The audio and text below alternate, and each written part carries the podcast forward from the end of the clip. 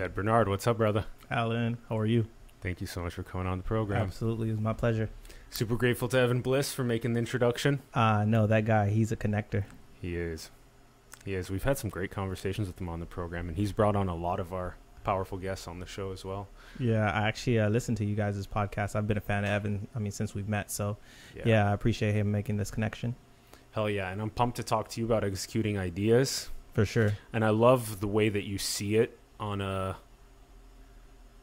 There's all these creative opportunities of people actualizing ideas into the world, and that we need the the proper allocation of both the investors, the influencers, the execution strategies for the gifts to flourish. And I like that macro level view that you have as you funnel the pieces in for different people to actualize those ideas. Absolutely. Absolutely.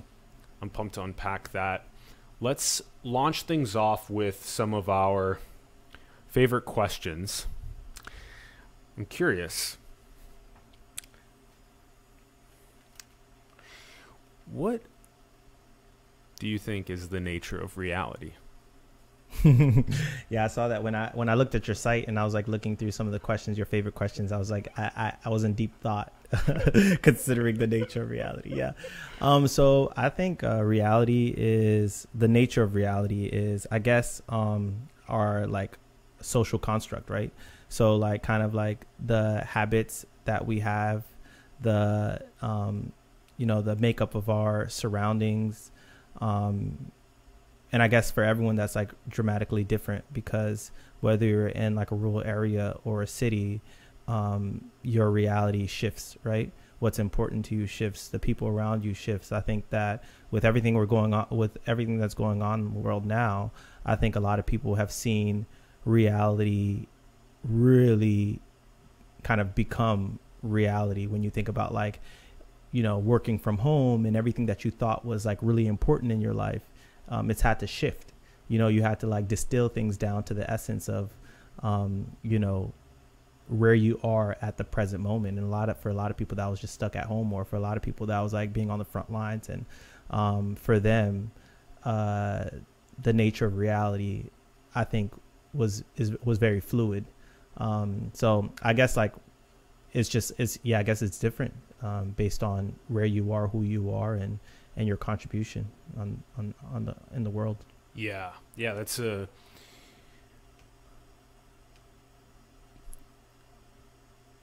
That's a perspective on it that's really rooted in the subjective experience of each individual conscious agent. And so I'm curious that's a a very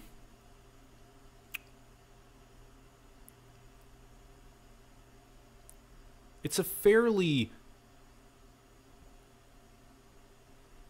a representation that is more in a sense it can be viewed as something that is very much or focused around maybe the the individual and their individual experience, whether they're in a rural setting or urban setting, whether they are of a specific socioeconomic status, whatnot. And then there's also the sort of, and that can be maybe like a self actualization, like exterior artistry North Stars.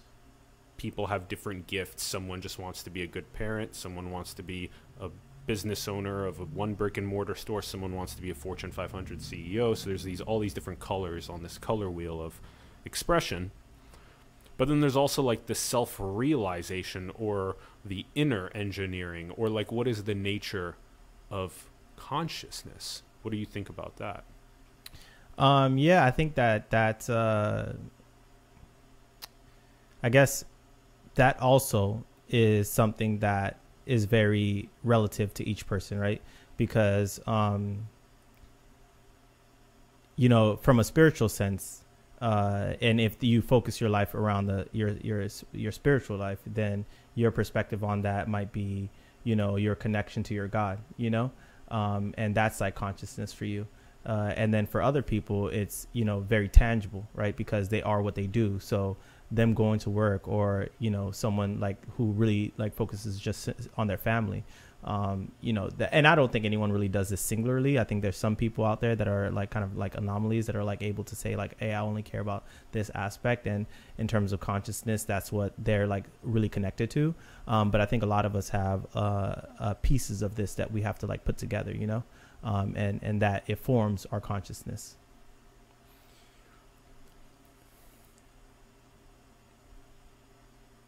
How do you feel about the unity of all being and existence.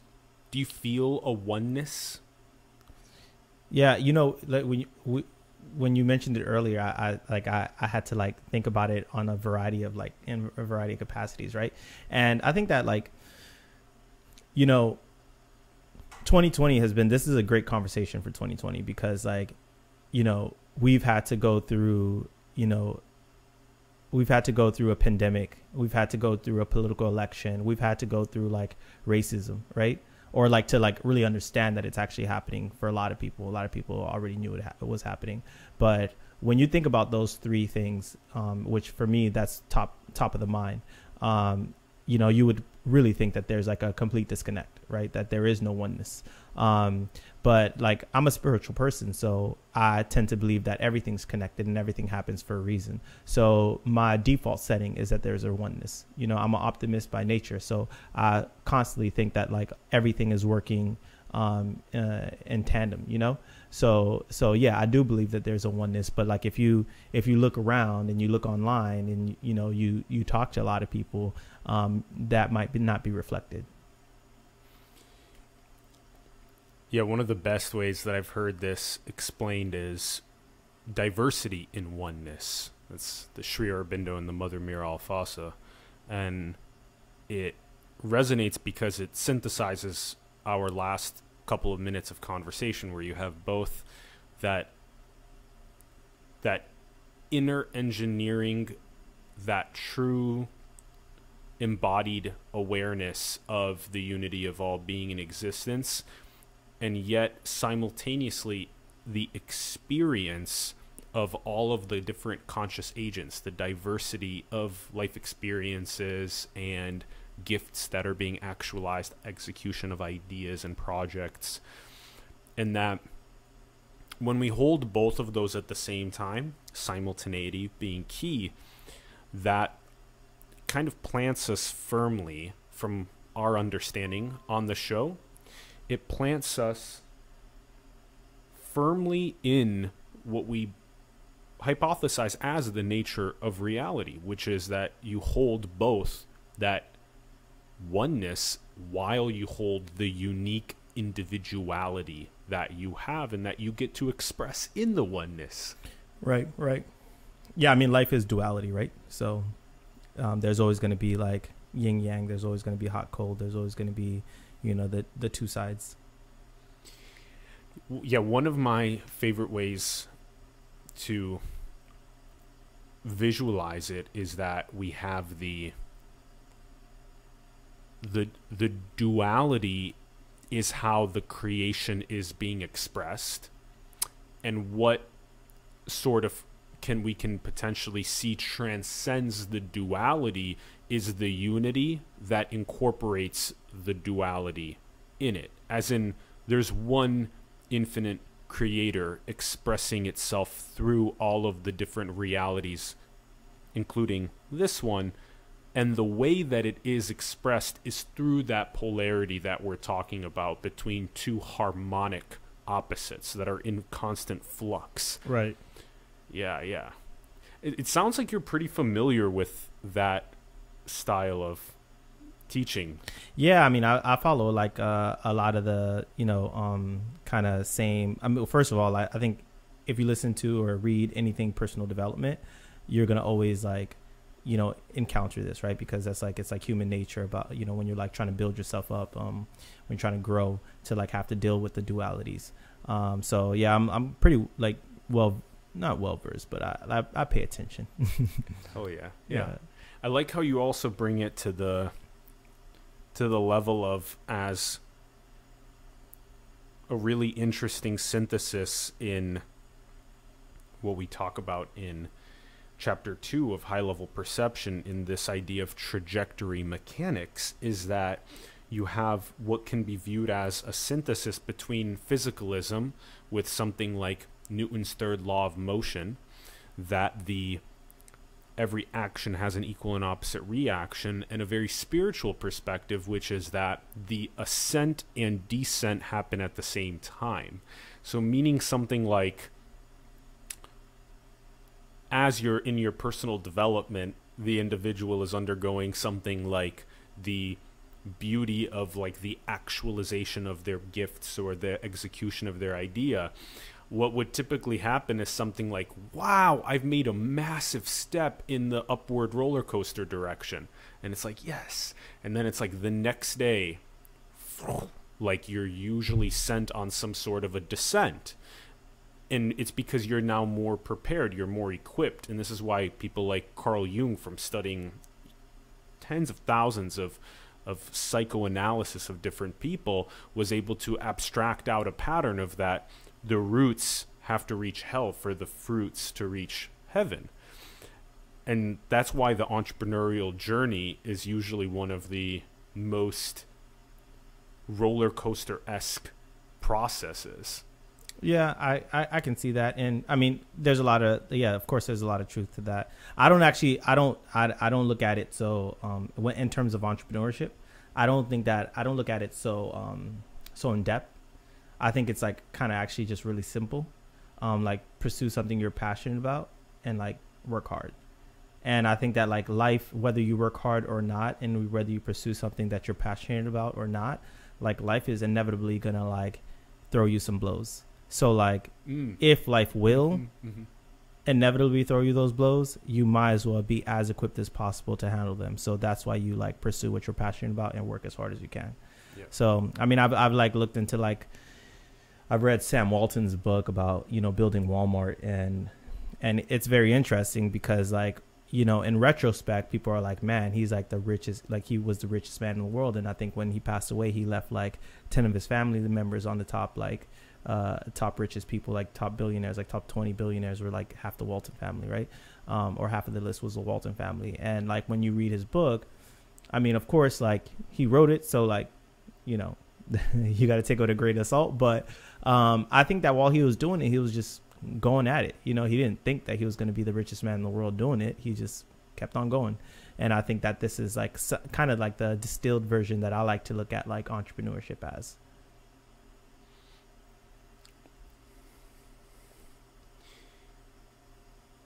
Yes, I like that highest level abstraction of identifying what the North Star is and just pursuing that with vigor on a daily basis. I love that. Very simple, refined distillation of it.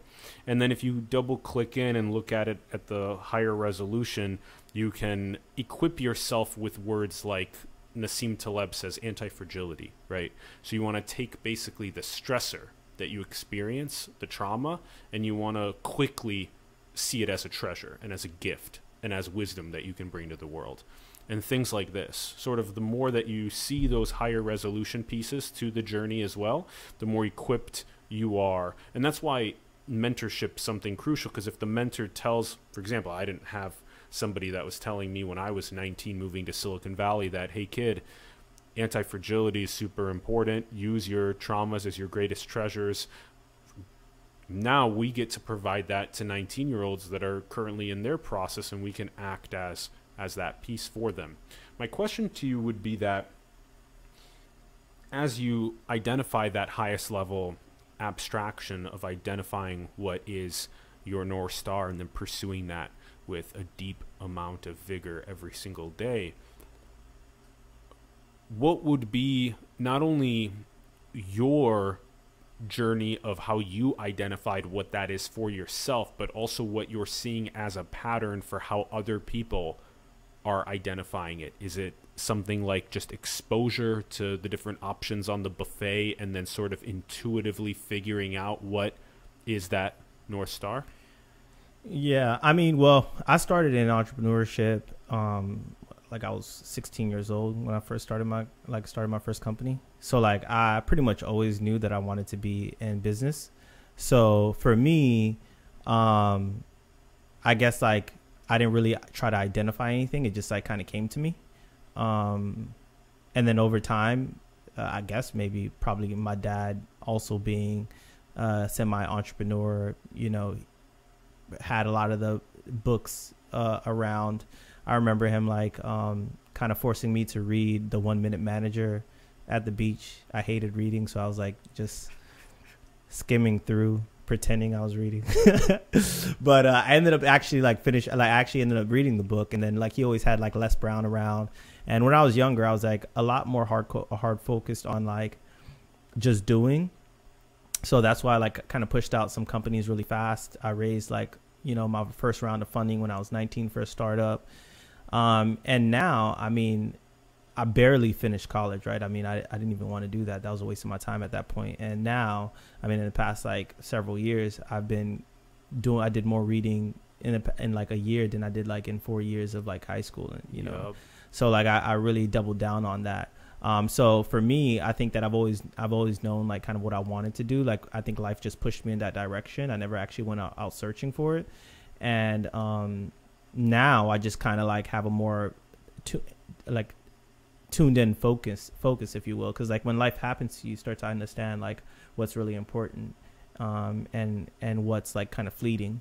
So you know when i was younger and i kind of just was only focusing on like the making money aspect of things and i started to get to know more people um, that had a lot of money but got to see like how their lives were you know?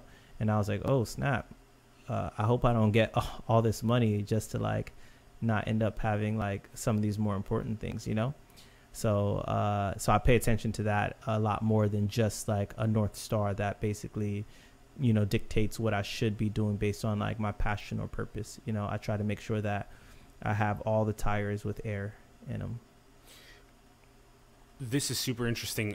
Both that you identify your father's entrepreneurship as something that was part of the catalysis of your interest in figuring out your own entrepreneurial passion, but also that you give this analogy of all four tires of the human vehicle having a solid amount of pressure in them in order for the vehicle to be really strongly roaring along and the question would be something like, "What are your four tires?"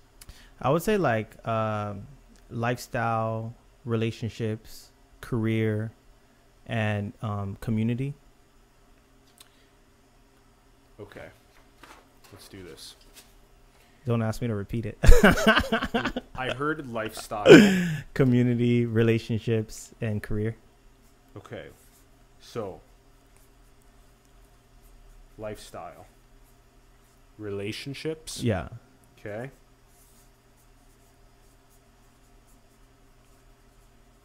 Community and career. Yeah, for sure.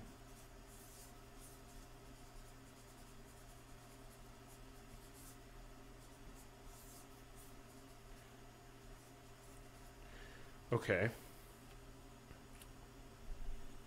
And lifestyle, relationships, community, and career. So let's unpack the nuances of this in these different tires on the car. Right. What does, as we execute ideas into the world, as we pursue these North Stars, what are the nuances of each one of these tires that ensure that we are living a maximum well-being process along the way? Like what's lifestyle? Let's start with that. Yeah i mean um I, it is it's different for a lot of people right? So like i guess like people have to just like understand what is important for them. For me lifestyle has always been able to have a sense of independence. Mm. Um, so I always wanted to be able to like kind of just do what I want when I want. Um, and so being able to travel, being able to meet the type of people I want to meet, um, being able to like represent like like illustrate my personality with the way that I dress or the way that I you know act or the way that I speak that's always been important to me. So so that's lifestyle right? I mean to me just like being able to uh you know be yourself and kind of do do things the way that you want to do it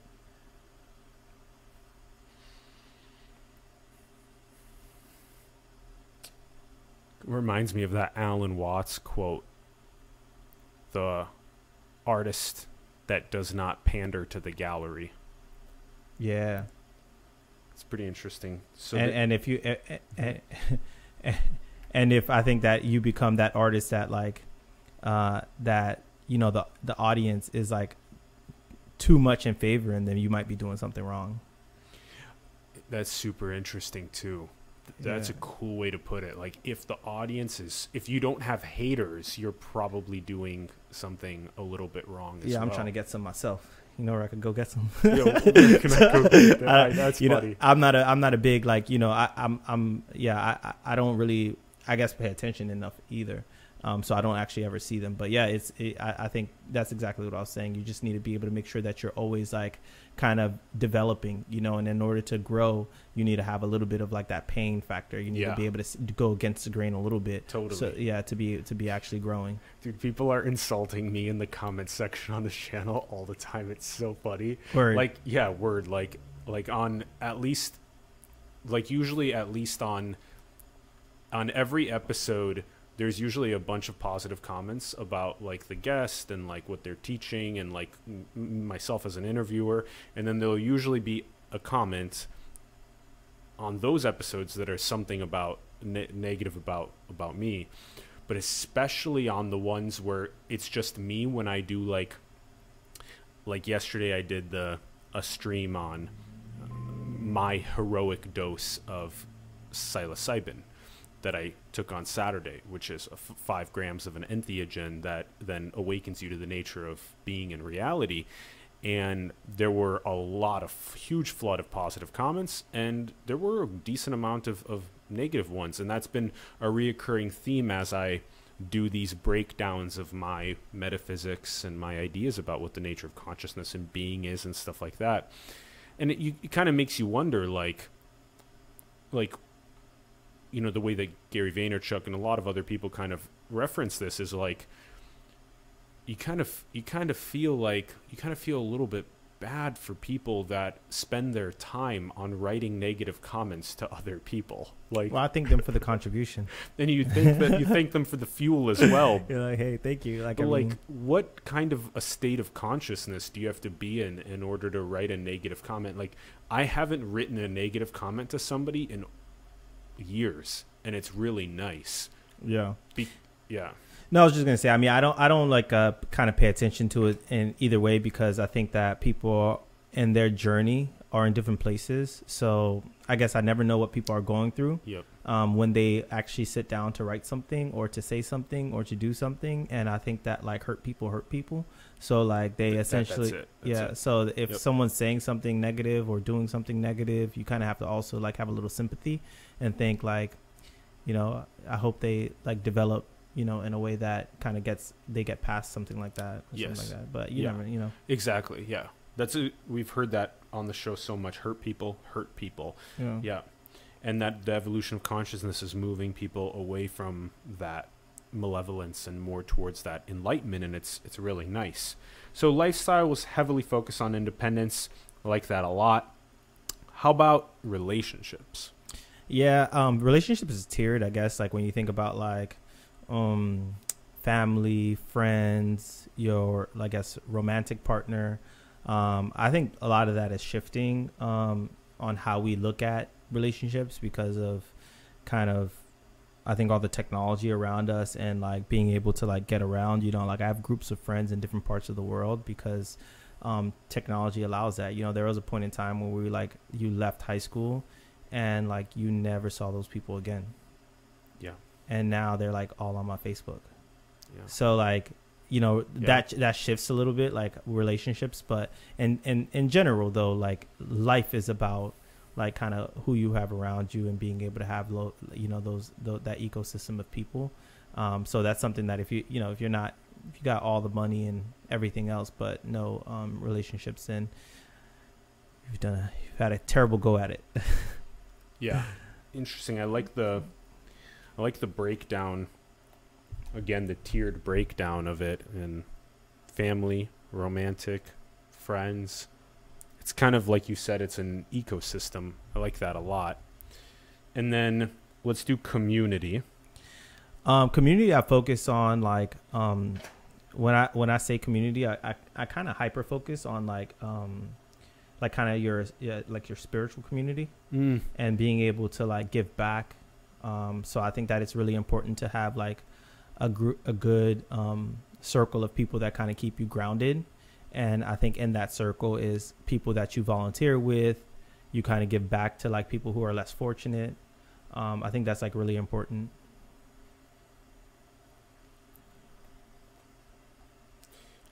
a focus there on spirituality, giving back in community. It's strong, like that. Now, four career. Yeah, and it, you know it's funny because you I didn't like put them in any specific order, but I think you hit the nail on the head. Because I would uh, put career last because I think you know we spend a Mhm. lot of time focusing on what we're doing, and you know we identify with that a lot. And I think when you're like you know if you're pursuing something you're passionate about is great. I mean, for a lot of people, it takes it it, it, it takes over. So that's why it's really important to have the balance. Um, but yeah, I think career is really important because if you if you like we're put we're we're put on this earth. My belief is that we're put on this earth to like work, to to create. Um, and I feel like if you're not if you're not doing that, then then you're missing a, a huge part of it, and and you're likely unfulfilled, uh, despite what you may, you know, trick yourself into thinking. Yeah, I like that a lot as well. So we have the breakdown of career, like in that passion and that North Star that we are we are literally here to create and that we need to identify what that is and simultaneously we need to identify what the true nature of our being is at the same time. That's that interior self-realization of that one infinite creator and that exterior artistry of our unique north star actualization. I like this a lot. So I might need a copy. Yeah, that, well, that's why, this is why this is why we do it on, on the pro, on the program. Yeah. We do these visualizations. This is and it happens over and over again with our different guests. Is that you know we get these breakdowns of what their sort of ethos and and pillars are to their their being, and then we share them with other people, and we play the tennis, which kind of helps unpack it. And so it's usually really insightful like this one. And so then maybe my my next question about this would be something like now do you look for these as patterns is this would you say a pattern of of maximizing your your well-being as you pursue a north star I don't follow the pattern part. that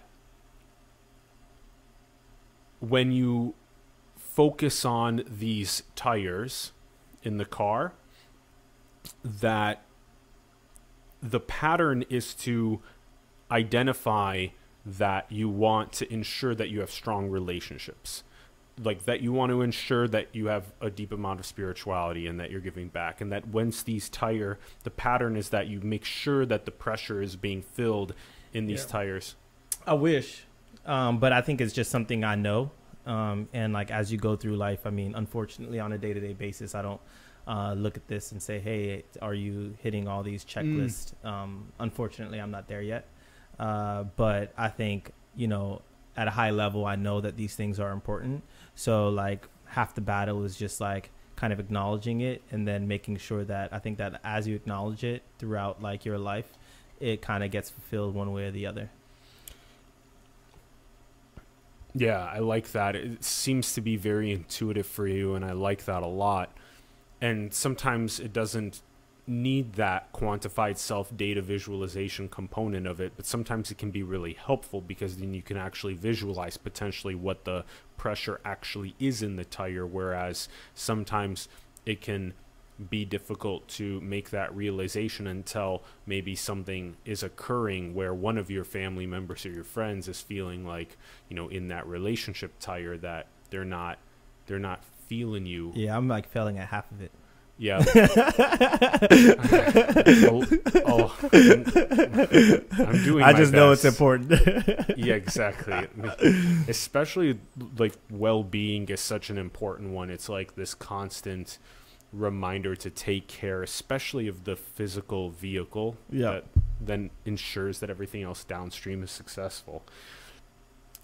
Would it be fair to sort of unpack your macro level view on the process of the formation of almost famous group?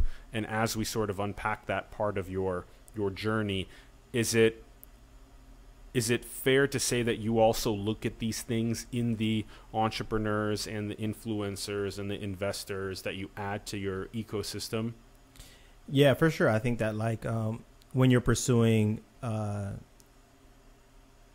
I don't want to say only business, but when you're pursuing opportunities, opportunities for friendships, opportunities for business, opportunity for anything, right? I think that you have to kind of look at how those like types of people that you want to, you know, uh, connect with, uh, how they fit in to your, you know, kind of life plan. Um, I had a friend who told me something really interesting. It was like the first time I heard it. She was basically like, when you pursue an opportunity, it either has to be like financially rewarding. You either, I mean, if not all three, but financially rewarding, um, or be with people that you really want to work with, uh, or an idea that you really are passionate about. mm-hmm. So it should fit into one of those three. Because a lot of times we take work just because of the money, right? Because we need it, and we're just like, hey, I don't care what it is, I'll just do it. Um, but other times we take on opportunities, especially in the startup realm, where it's just like really cool people, and you just know that you connect. And a lot of incubators, um, they focus on the people because if the people work well together, it doesn't matter what they're doing, um, they're going to be successful at something. Um, and in other people, just like, like like an idea, right? Maybe they evangelize around a certain thing that happens all, all the time in like um, politics, right? Like people are like really uh, certain about the Democratic Party or Republican Party, and they push in that direction despite who's on who's the head. Um, so uh, yeah, I think that in general, I pretty much try to try to focus on like making sure that people fit, you know, my framework. And then what would that sort of be like where someone does fit into that framework? And then how do you sort of add them into this funnel of your ecosystem and then allocate these like puzzle pieces and resources into the proper kind of trains of ideas that are being executed? Yeah, so I think that like um in life you kind of meet like or in business you meet like a variety of types of people, right? There's some people that just have, you know, a lot of money but can't come up with an idea of like how to use it or they probably have a lot of ideas on how to use it but maybe nothing really interesting to them, you know? Um you know, some people they just have more money than they know what to do with. So, uh in that scenario, you want to make sure you're like getting people who or in that scenario, you want to make sure that like you kind of find something that they could be passionate about that the money's an afterthought. You know they're like hey you know i just want to pursue this idea. Um like if you try to go in with like if you try to go in with like hey i'm going to make you a lot of money from this startup you know that's like a really like obviously people want to make a lot of money if they think that you're going to be a unicorn that helps a lot. But you might not want to lead with that if you're not like you know there's like a lot of people that can like promise a lot of money. If you go to any banker they'll like give you a lot of options you know?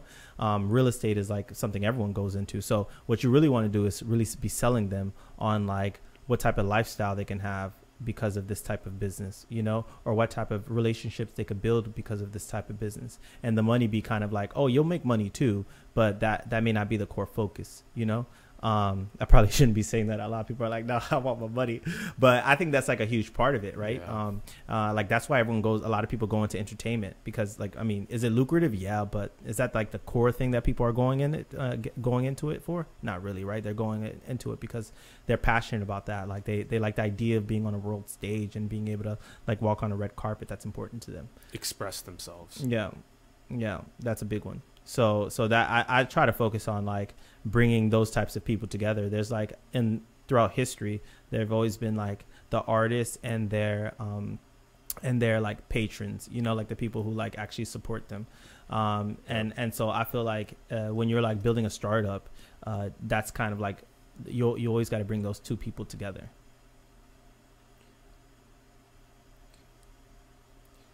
Yeah, looking back, even 500 years ago, we had the Medici family that catalyzed a mass amount of the the artistic renaissance and also the scientific because of patroning Michelangelo and Raphael and Botticelli and Da Vinci and Galileo.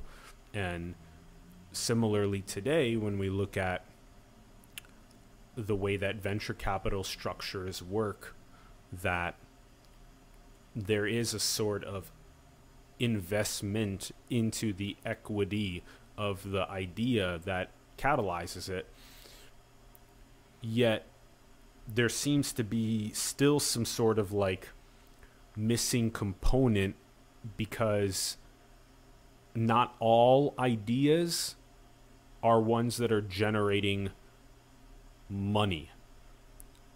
And this has been really difficult for many, especially scientists, engineers that are trying to, you know, help eradicate some sort of like neurodegeneration, but then it's like it's going to take me a year to three years just to get to a little bit of proof that what I'm doing is eradicating some of those beta amyloid plaque tangles that occur in the formation of Alzheimer's disease.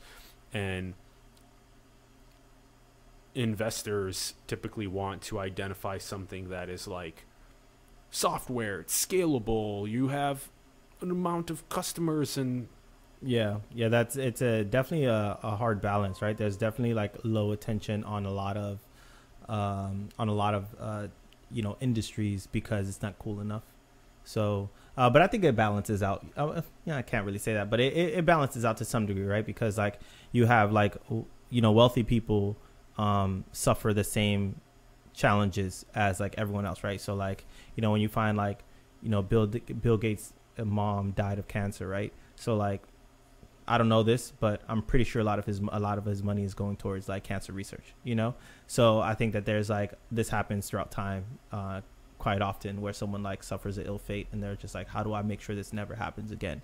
So like they use uh, against all logic, they basically like plunge into you know different types of industries because of whatever for whatever reason Yes, you know yes. some people go into homelessness because they're just like you know i had like you know be, whether i went through it or a family went through it they'll you know they think like i never want to see this happen to someone again you know Yep. and so without you know if there is there a way more balanced way of doing that um, like di- distributing funds um, i'm sure right uh, but you know people i'm i I feel like life in general kind of like balances out over the course of time Yeah, yeah, over the course of time for sure. And then there's also sort of making it so that we do the light architecting that we're actually talking about because we can't live in the world of our vision of having less suffering and more basic needs be met and more gifts being actualized if we don't take those fundamental steps that are required like in 1906 when we had the American Antiquities Act with John Muir and Teddy Roosevelt we looked at our national parks and we were like we need to make these sacred where you can't just come in and just absolutely destroy them for capitalistic purposes and so we did that process. And now we're sort of starting to figure out well, maybe we should treat the psyche, our mind, also as sacred space as well. divine space as well. Maybe I shouldn't have to have the perverse incentives of the business plans of the attention economy that are mining my data and my attention and creating asymmetries in that and feeding propaganda into my psyche based on that. There's double edgedness to the sword, of course, because you can also get a recommendation of something that's really strong and a good alignment with you.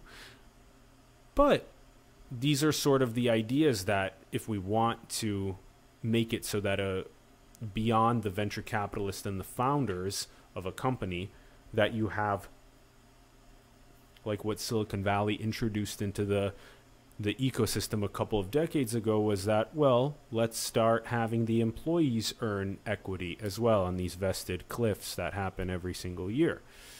And so that's a good way to sort of stakehold more people into the equation. Maybe the founder and investors each take just a couple less percentage points and they distribute that across the employees. And maybe one of the next things you want to do is you want to say, well, okay, well, maybe beyond the employees, maybe the customers themselves, the ones that are actually creating a massive part of the company's wealth, maybe they also deserve to earn tokens or shares of equity in the company as well.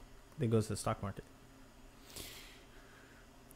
And so then an example where that's countered in a sense because it's a good point is that it doesn't matter if the company goes to the stock market if the example driver for Uber, let's say, has been generating, let's say, $25,000 a year in wealth for Uber, but they have been earning zero tokens in the ownership of Uber, and Uber is a private company that is not public. And even if it was publicly available and it was being traded as tokens or shares, that driver for their maybe they've been driving for eight years. Maybe they've been driving for Uber for a long time at $25,000 a year of wealth generation. That would be $200,000 of wealth generation for Uber. Yeah, Do I they deserve a stake of that. Yeah, that's like a little bit of a. uh, guess as a, as an entrepreneur, like I guess I think about it kind of two ways, right? Because like um, Uber is like a very risky business.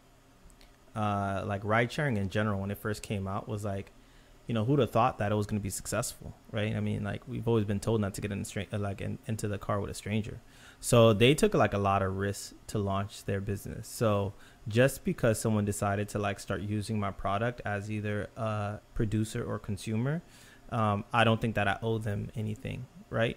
So now, when I do decide to let them be part of my company, I think that's when like they could buy like that's when my company goes public. And there's other platforms. There's a lot of websites now where you could be kind of a micro investor before they go public. Mm-hmm. So if that driver, like if if Uber had that sort of plan in place, like some like other startups that aren't as well funded as as Uber does, if they had that plan in place, then um, then of course you can. There's a system to for you to participate. But case in point is like most, on average, that person that's like r- driving for Uber, um, if they let's just put it this way that they're not on these other platforms investing in startups that are risky you know what I'm saying? So like they're not going on like Republic or like Startup Engine and like putting themselves a, as an investor and saying, hey, you know what, I, I use this product, so I want to like, uh, you know, participate in it, its financial stability. Um, so so I kind of think different about that because like you never know, Uber can still flop. You know, um, it's still very risky. Uh, you know, Airbnb throughout COVID has gone through like a lot of challenges now the question is whether or not someone who like let's say is an Airbnb host wants to go through those challenges with Airbnb. Like would they be willing to lose money? Like will they be willing to like go into debt for for for Airbnb? You know what I'm saying? So like I look at it this way because I, I don't think that just because you know just because a company's you know doing well and I use their product or I like participate in their ecosystem I just automatically are owed. You know.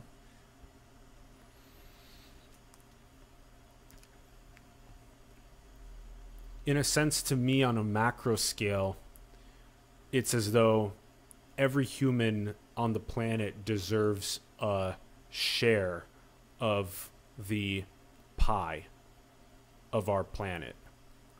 It would be weird for me to not feel that way, you know? Uh, like, deserve is a strong word. like, and it Just because you woke up. well, m- and this is where your assessment is very accurate, which is that this sort of heterarchy, a decentralized approach, also incorporates a hierarchy within it at the same time. Because the person on the color wheel that has a North Star that is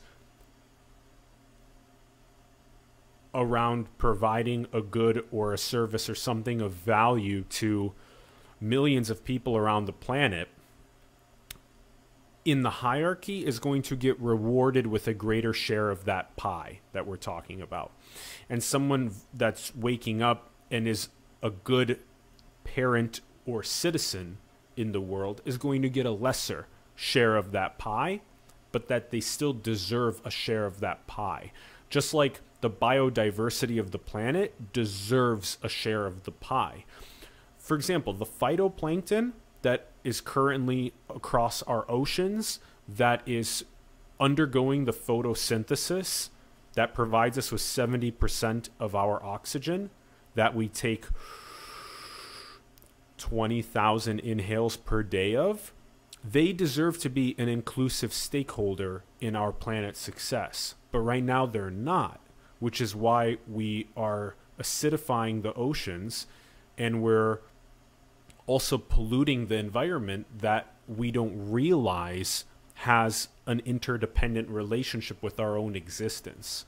So you see how the inclusive stakeholding idea, in terms of everything having a share in the pie of the planet's trajectory, makes sense at the level of our interdependence and unity. Yeah, I think that the way you're describing it, I don't know if it translates directly, but I can see how loosely it translates. I get it, in other words. Yeah, and I'm working on being able to sort of story tell this in ways that are more and more convincing and relatable and Yeah, I mean, a, a lot of people share this uh, thinking. I mean, there's a new um, concept, uh, UBI, Universal Basic Income, that and rather than UBI, it should be UBS, Universal Basic Stakeholding. This is what you know, as you say that, I've already underwent this process by running these economic simulations. It's not about getting income itself. It's about actually having a stake which then gives you income, but you are an actual inclusive owner rather than just getting paid out. And so that's the next step beyond the actual income is to be a stakeholder and get paid out a dividend for your stakeholding. Right. I get what you're saying. Yeah, I think that um I've never been a fan of like like nepotism. Like I've never been a fan of like just getting something just for just because like you're in line, like, you know. So I, I feel like yeah, like yeah, that I guess that's an interesting concept. I've never thought through it like this because I've never like, you know, had to. But um but that that's a very interesting uh uh train of thought. It's really interesting that there's this balance between what we're talking about in the sense of I agree with you so much on how in that hierarchy within the heterarchy there must be a disproportionate asymmetric reward for those that hustle and execute a divine vision that brings value to other people at greater levels than those that are potentially doing something that may be consumption oriented on a day to day basis solely. If somebody is solely playing the video games that other people are producing and focusing maybe 10 hours a day on that gaming process that unless there is also a component of like there's the emerging esports leagues that exist and maybe they're contributing value in that sense or maybe they themselves are also interested in designing and producing the games as well or creating communities around the games that they're playing and creating value that way. There's myriad ways to create value. But if you are solely oriented on a consumption level you are inevitably going to get less of what the pie is. And so i definitely agree in that sense simultaneously but on a planetary level I definitely want to ensure that the basic nutrient needs are being met.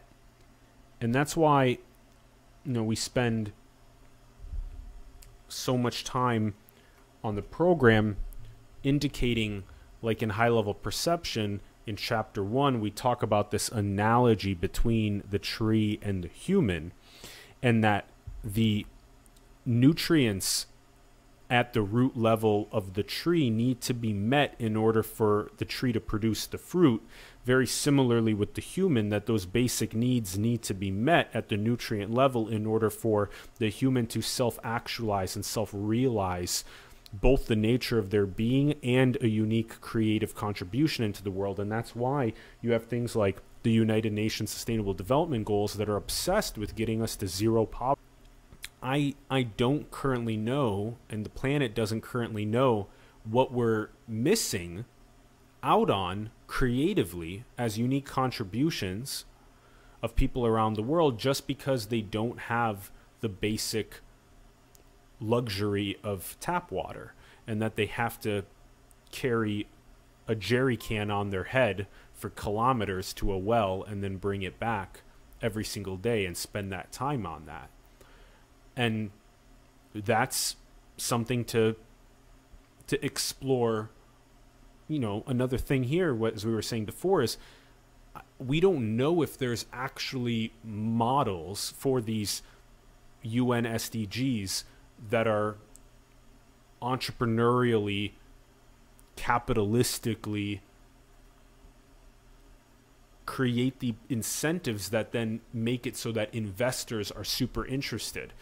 Like on a planetary level, how many high net worth investors are, you know, thinking about what they can do by funneling financing into the meeting the basic need of water around the planet without needing to get a one year return on that investment or two year that's return. not the issue the issue isn't uh, finance uh, i think the gap uh, from kind of the gap between the person needing water in a third world country or even someplace to be able to use the restroom. And like the financing and availability for as a society as a as a world to be able to provide that. That gap in between that like the is corruption right? There's like a lot of corruption. There's like a lot of abuse. Um there's a lot of like i mean yeah just in general there's a lot of stuff in between that that and disables that financing to get to the people um, totally, so totally. so so I don't think it's just like a totally. I don't think it's like a like a you know a war on capitalism that like you know hey we need to break this thing up or this is bad because these people are suffering. It's like you know if you go to like I've, I've been to Bangalore, India, and like I you know talk to the folks like that that are actually there, and they're like, no, we have a lot of money, but it just like well, probably shouldn't say this, but it's like it's a corruption that actually stops that stop, stops them from the, getting the roads made because the money's there, but it just doesn't trickle down and promulgate the vision to to other people. You're right that corruption is something that's massively impeding meeting the basic needs and actualization of gifts around the world. And furthermore though, it it, it seems as though the core of what the most upstream issue is that then leads to all of the downstream things that we're talking about around people that are choosing to be corrupt or where people are choosing to not identify these basic needs that need to be met around the planet to actualize these gifts. The most upstream thing is consciousness. So the most upstream thing is that the more that somebody realizes the true nature of their being, the interdependence of everything that exists, the unity of all being in existence, when they see the self in the other, when they see that the other is actually another self, it's like an other self. When you get to that level of consciousness, when you're experiencing things that are in the transpersonal and the non dual space, everything downstream unfolds frictionlessly, perfectly. Mm. How does that resonate?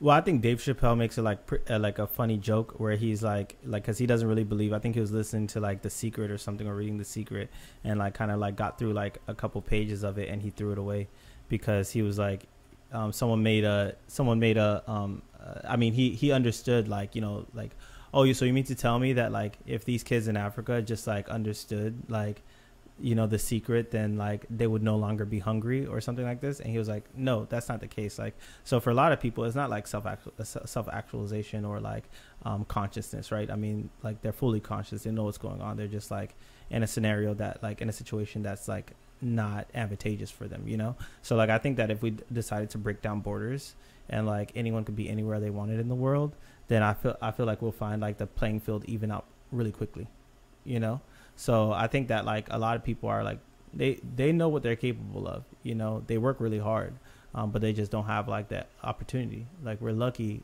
being born in the U.S. You know, having the best economy in the world. You know, um, you're even more lucky, white male. you have every opportunity. You know, so like there's like I, I think that life deals. We we get these cards. Um, but there's like a lot of things that we can do with these cards, right? Like because there's like a lot of people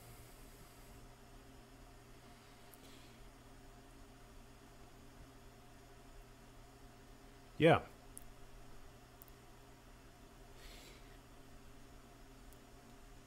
There appears to be a layers of complexity around the unfolding of consciousness that makes it more multivariate and nuanced to identify some of these most downstream expressions of it, I see a lot of the things that you describe as downstream expressions of consciousness and the social fabric and the structures that we've put it into and that on a most upstream point for me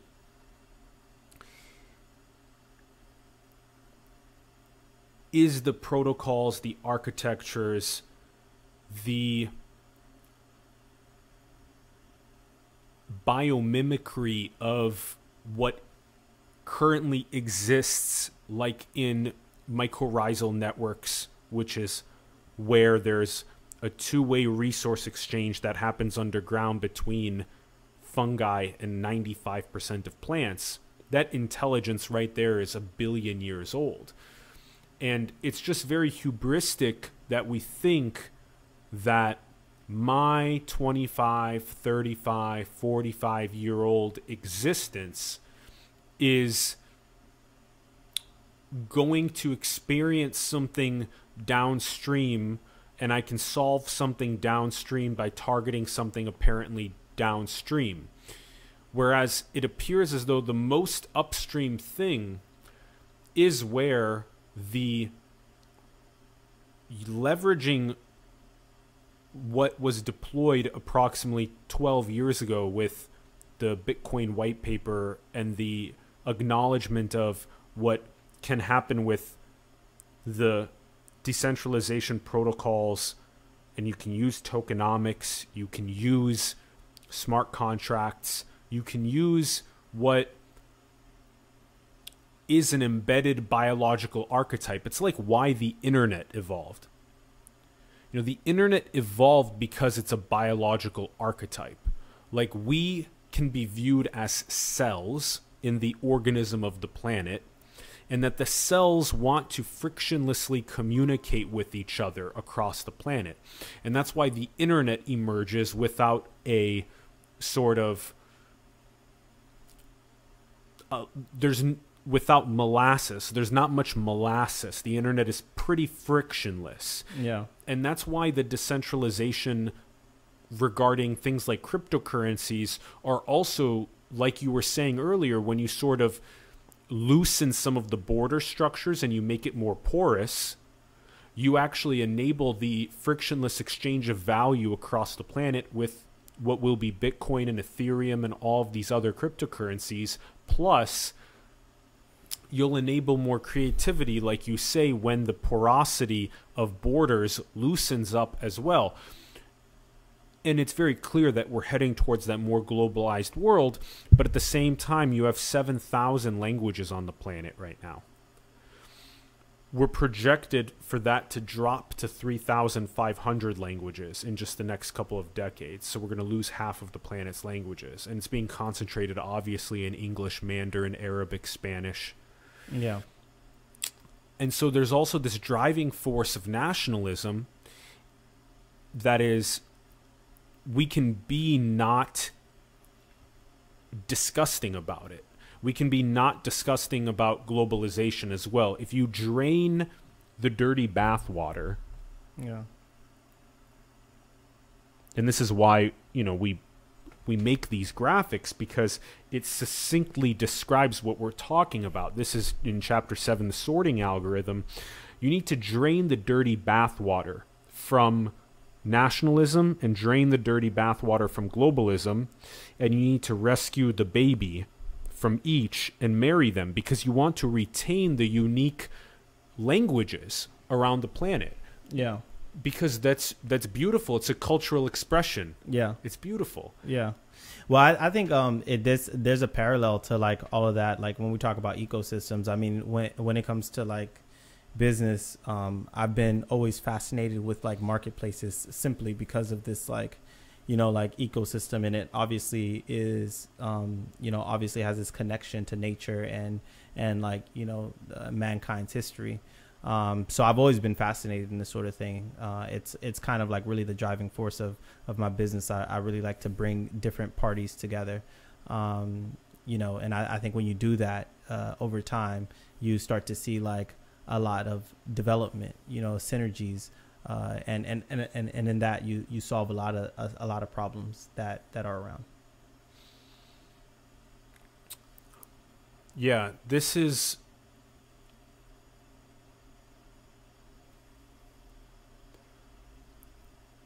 to view the world from a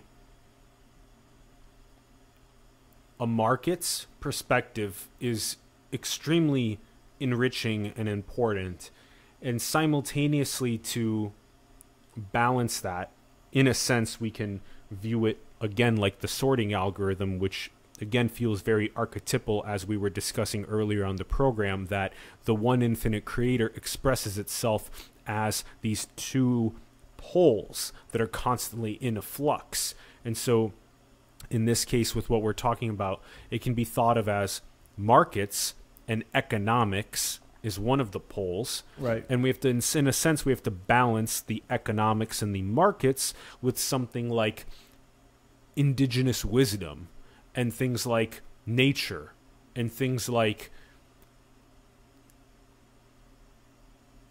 science balancing itself with spirituality, modernity balancing itself with indigeneity.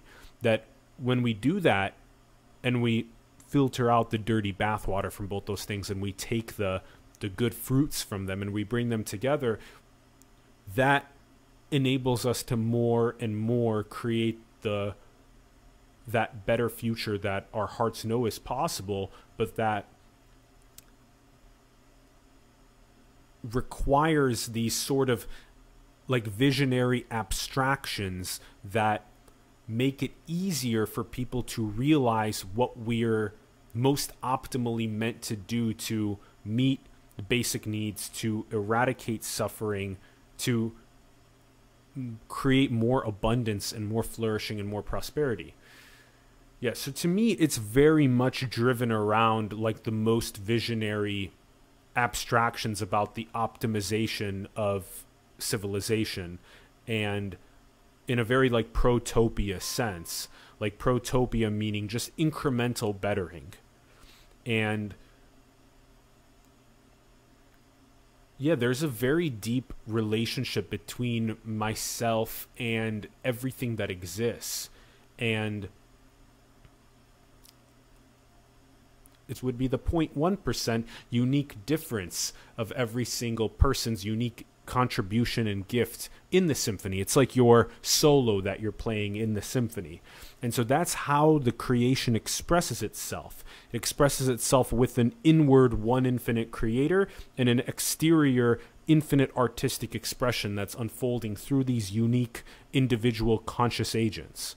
And so to me, there's nothing that's more important than the most upstream, which is that self realization and meeting the basic needs for more self actualization to occur. And it's really deeply intertwined with the executing of, of ideas. I, I, I agree. I agree. Um, I think uh, I think that yeah, when you when you think about these um, kind of just different ecosystems and like kind of putting it all together, uh, I think that you find that we naturally uh, kind of create this like this ba- the balance happens um, like i was mentioning earlier where you like naturally want to like solve some of these problems. And i think that like when we talk about executing ideas it it lends itself to like folks that are like they, they have a problem or they see a problem and they kind of construct a solution and they use their ecosystem to be able to come together and say hey what's the best route to actually like you know yeah. come together and and and and execute this solution you know so um yeah definitely I, I that's why i'm a fan of like kind of like putting together marketplaces putting together ecosystems because just bring together a group of people and i think when you do that it, it becomes really powerful i want to ask you about this because it it really resonated with me what you were just saying in regards to there's sort of like as we're talking about like 77,000 different languages around the planet and it's undergoing like an ethnographic condensation down to 3,500 in all of these different communities across the planet there's these different philosophies these different ideologies these different essences, expressions, creativities, uniqueness of being in these little cultures. And so within their ecosystems, they have different ways to solve problems. And some of them just straight up leapfrog a lot of the existing ways of of solving problems. I think it's really interesting when you look at things like like Africa doing a big jump in some ways in some countries around getting beyond the the the telecom infrastructures and jumping straight into mobile and jumping straight into the things like M-Pesa enabling the banking through the mobile systems. I, I wonder if there's more of that that can be enabled across the planet based on the regional areas creativity and meeting their need regionally and versus in a sense thinking about it on a on a planetary level. Because in that region there might be a solution that's more optimal given their way of life and living that is better for them than on a planetary level as we say is saying let's install clean water taps inside of the community and maybe their response is something like no we i mean i could only talk about where i've been um, and what i've what i've seen firsthand i mean um, and you know, moving back to the U.S. and specifically L.A. from Dubai, um, and while I was there, I was uh, in the Philippines and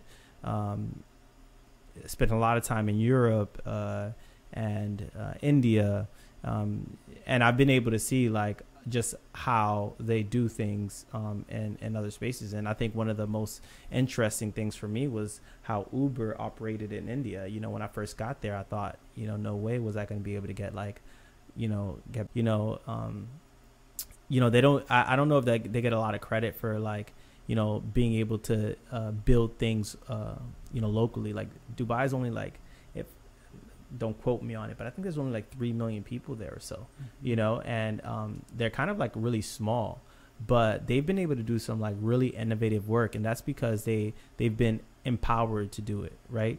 Um, I think, and, and that's what happens when you give people like opportunity. You get people from like kind of all over the world. It's a melting pot, and and they've been able to come up with some really good um, uh, uh, ideas and and um, you know just talking about executing ideas they've been able to just get it done mm-hmm. you know mm-hmm. like between the burj khalifa tallest building in the world done in like such a short period of time palm islands like that's literally like a man-made island you know um, they like really uh, uh, when when blockchain and cryptocurrencies were coming out they they they really spearheaded a lot of that stuff um, so i thought it was like really interesting when you know you when you look at like globalization and and it's you know uh, the shift that it goes into like localization um, i think you you start to get like a lot of creative ideas.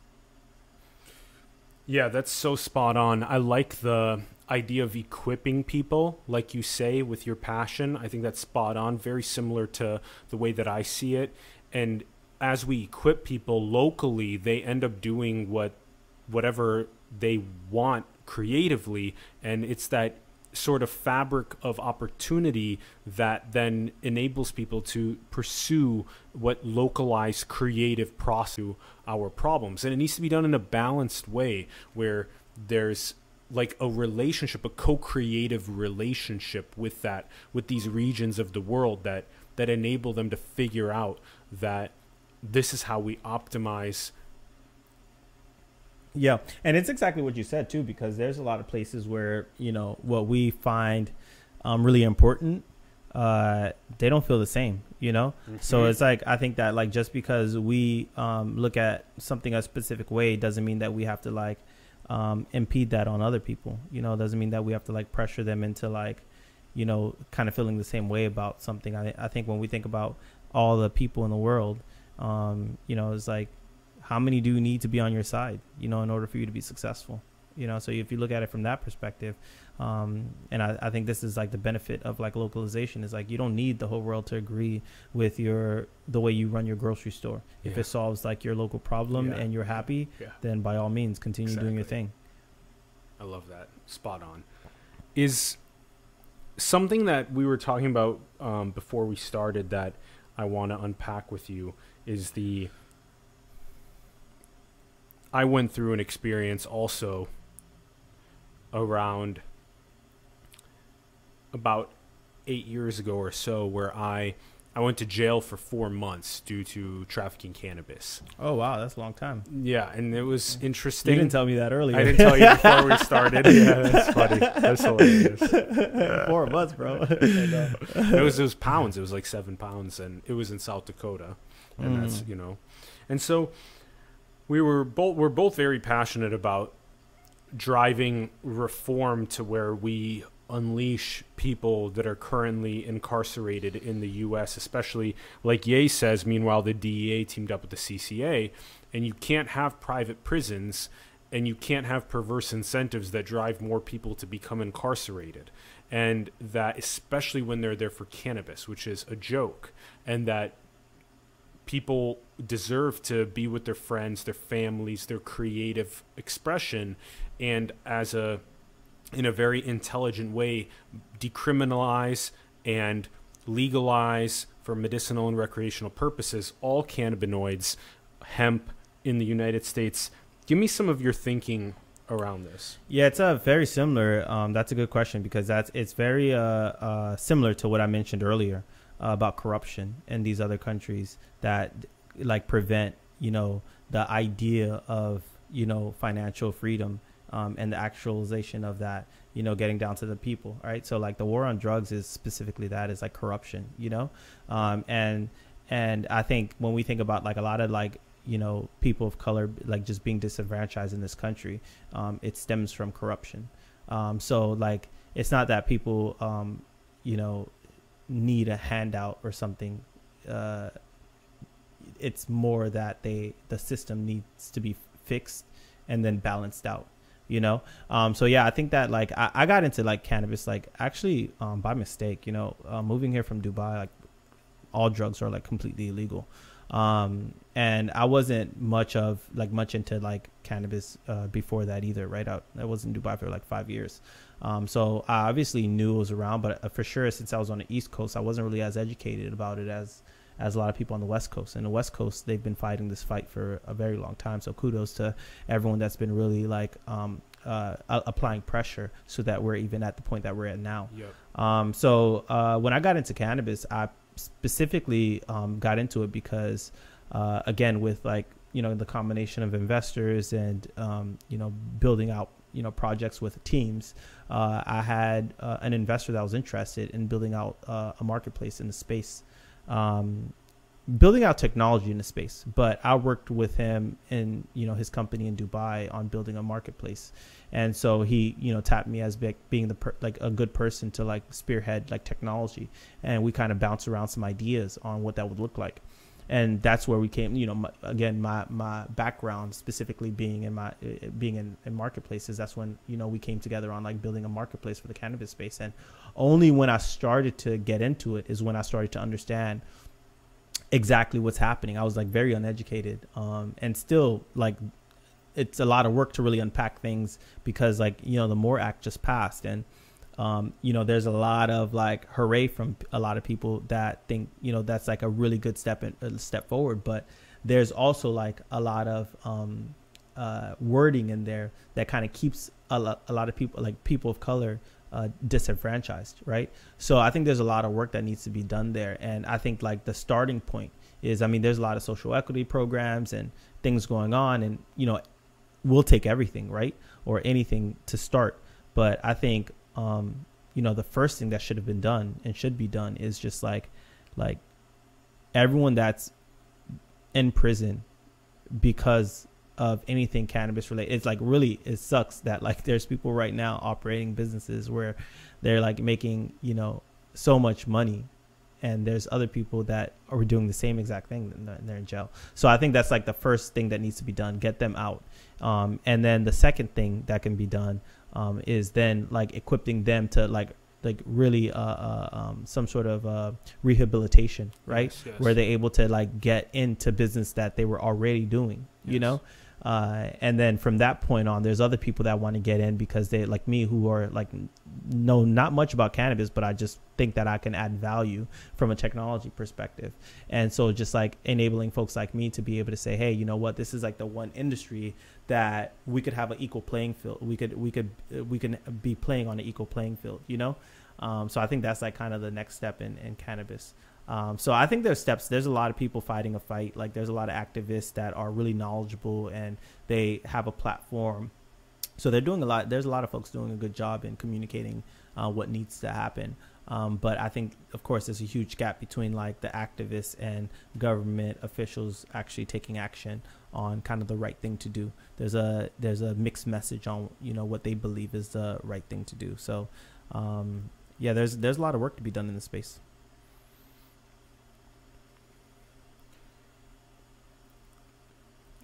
This kind of stuff is nuts. We've had Steve DeAngelo on the show several times, and he's unpacking the. And Tim Blake did this as well. Just the massive lineage of several decades of blood, sweat, and tears that has went on in, especially California here, in terms of the process of getting back the this beautiful secretion from our planet that is here to serve us. And I feel very similarly about entheogens and psychedelics across the entire planet. They're here to serve us, heal us, awaken us. and that they can't fall to the same perverse incentives and forces that have that have centralized and that have capitalized solely from a profit driven perspective and that they need to be prioritized in a decentralized healing and awakening perspective across our planet.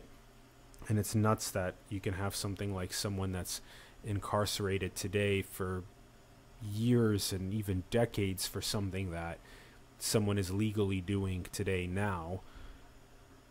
So and the rehabilitation process and is uh, is is critical and and again eradicating the corruption has a lot to do with the consciousness. You can't have somebody that is in a state of deeply egoic self-dealing consciousness that is in a place of congress or in a place of running a fortune 500 company. You can't keep pumping high fructose corn syrup as Coca-Cola or Pepsi into civilization's social fabric and then pushing all of the downstream effects onto the healthcare industry.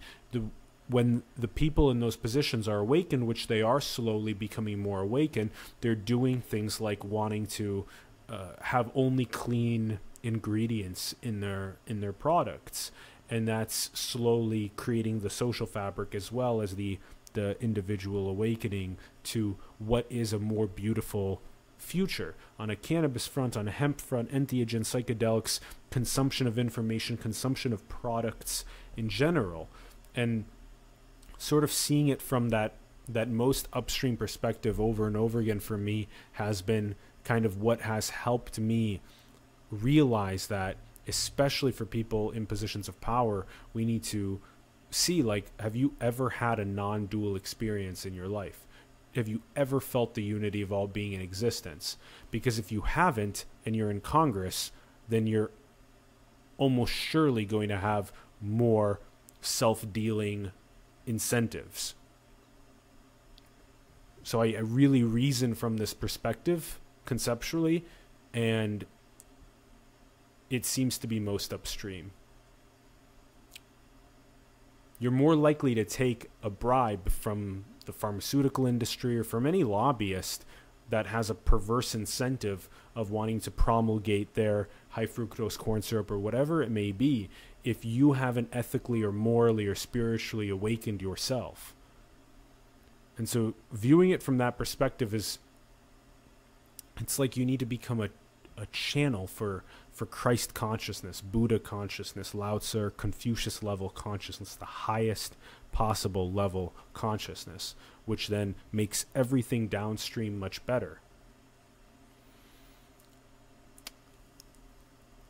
I want to ask you another question. Shoot. This is one of our silly questions that we like wrapping the show with. What's your favorite food? Uh, what's my favorite food? You know, um, man, I like everything. Yeah. Yeah, it depends on my mood. So I go from like, I go from like, I guess like grilled chicken to fried chicken to sushi to like yesterday I had a like like I just really wanted Thai food. So like it just depends. I go through a season of stuff. Yeah, yeah. Like I really like sweets, but I like as a rule I'd never buy it. So I wait until there's an occasion, like a birthday or Mm, something where I know go. it's gonna be there, you know? There you go. Yeah, so I just yeah, wait. Yeah, yeah. So yeah, so I like everything, but it just uh it yeah, it depends on like kind of you know what mood I'm in. Especially like in California like versus like let's say Dubai or Miami, right? Cuz like in Oh, yeah. California like you get like a lot of Mexican food. Uh there's a lot of ramen. Mm-hmm. I've never seen so many ramen restaurants. Yeah. And so but I like it's delicious, you know. So, yeah, I like everything, but it depends on my mood and kind of like where I am and you know. Yeah. Do you like cooking yourself? I'm a huge fan of cooking. Yeah. I'm a huge fan of cooking. I've been doing a lot of it, especially with this pandemic. Uh, I've had to learn, and it saves you a lot of money. Are you cook? Are you cooking your own grilled and fried chicken? Not fried, grilled. Grilled. I try to be healthy, Yeah, yeah. but I like literally just had like fried chicken the other day. I haven't had it in so long, yeah, yeah. and I was like, because it's not really like I, I feel like you can't really get it a lot of places. Like a lot of restaurants you go to aren't like, Mhm. and like it's super difficult to cook. Like right, I mean like you gotta it takes more time for sure. Yeah, and you have to get oil and yeah, yeah, cooking oil. nah, yeah, I'm, I'm yeah, good yeah, on yeah. that. you, have to, you have to get the the batter to actually stick on the chicken, which is one of the hard parts too. I've Yeah. been doing bolognese and I've been doing like I've like baked chicken, asparagus, uh, and like sweet potatoes. I love that. I'll do huge that. Fan, huge fan of that. Yeah, Sweet so- potato and asparagus are two of my favorite sides as well. Yeah, yeah, yeah, so good, so good. Yeah. So so yeah, I've been I've been doing a lot of cooking, so it's uh, it's really cool. Like I mean, throughout this time, like we've had like a lot of opportunity to like look within, right? So like basically, you know, I think like between like cooking and focusing on like like really like I want to say your personal development, but I feel like that's like kind of just like like um uh diluting it, you know. But like being like you know with stay at home orders here and there, you know things opening up and then closing. Like soon as things opened up, I started to really think about like what is the most important thing to me. You know, I was like, what did I miss the most? So in a lot of cases, that was like going to like some of my favorite restaurants that just opened. You know, one thing that I really wish happened was like um you know music venues uh like you know i love live music and that's like something i've like really missed throughout this time so Mhm. that kind of sucks but um but yeah like just i think in this time period i've been able to like focus on like you know just being able to, like I, when i when i think about cooking and putting together ingredients it just reminds me a lot um you know uh, it reminds me a lot about like you know myself and business you know like when you think about like these four tires that we talked about earlier Yep. and like making sure like I, I've just you know like think about like what are what's going to be done after you like put those ingredients together you know Exactly. so Yeah. And that's a great way to to wrap is to reconnect on these points, these tires, lifestyle, relationships, community, career. Under lifestyle independence, under relationships, family, romance, friends, under community, spirituality, giving back, under career, passion, North Star. Beautiful. yeah Yeah. Thanks for coming on the program, my brother. thank, you for having me i really Thank you. appreciate it it's been great it's been great fun. yeah so uh what happens next how does this work So now we thank our audience. Thanks for tuning in, everyone. We greatly appreciate you. We'd love to hear your thoughts in the comments below on the episode. Let us know what you think about everything that Ted's sharing with us about executing ideas. We'd love to hear from you. You can check out the links in the bio below. We have both Ted's website, we have his Instagram profile, we have his LinkedIn profile. Go give him a follow. Go and uh, connect with him on those platforms. Reach out if you'd like and support the artists, the entrepreneurs, the spiritual leaders, the scientists and engineers around the world that you believe in. Support them and help them flourish. You can support Simulation. Our links are below to our show. Help us execute our biggest goals out here as well. And that's all, folks. Execute your ideas into the world. We love you very much. Thank you for tuning in. Thanks, Ted. Thanks, Evan, for making the intro. We love you very much, too. And go and build that future. More beautiful future our hearts know is possible. See you soon. thanks alan thank you guys Thanks, Ted. Peace.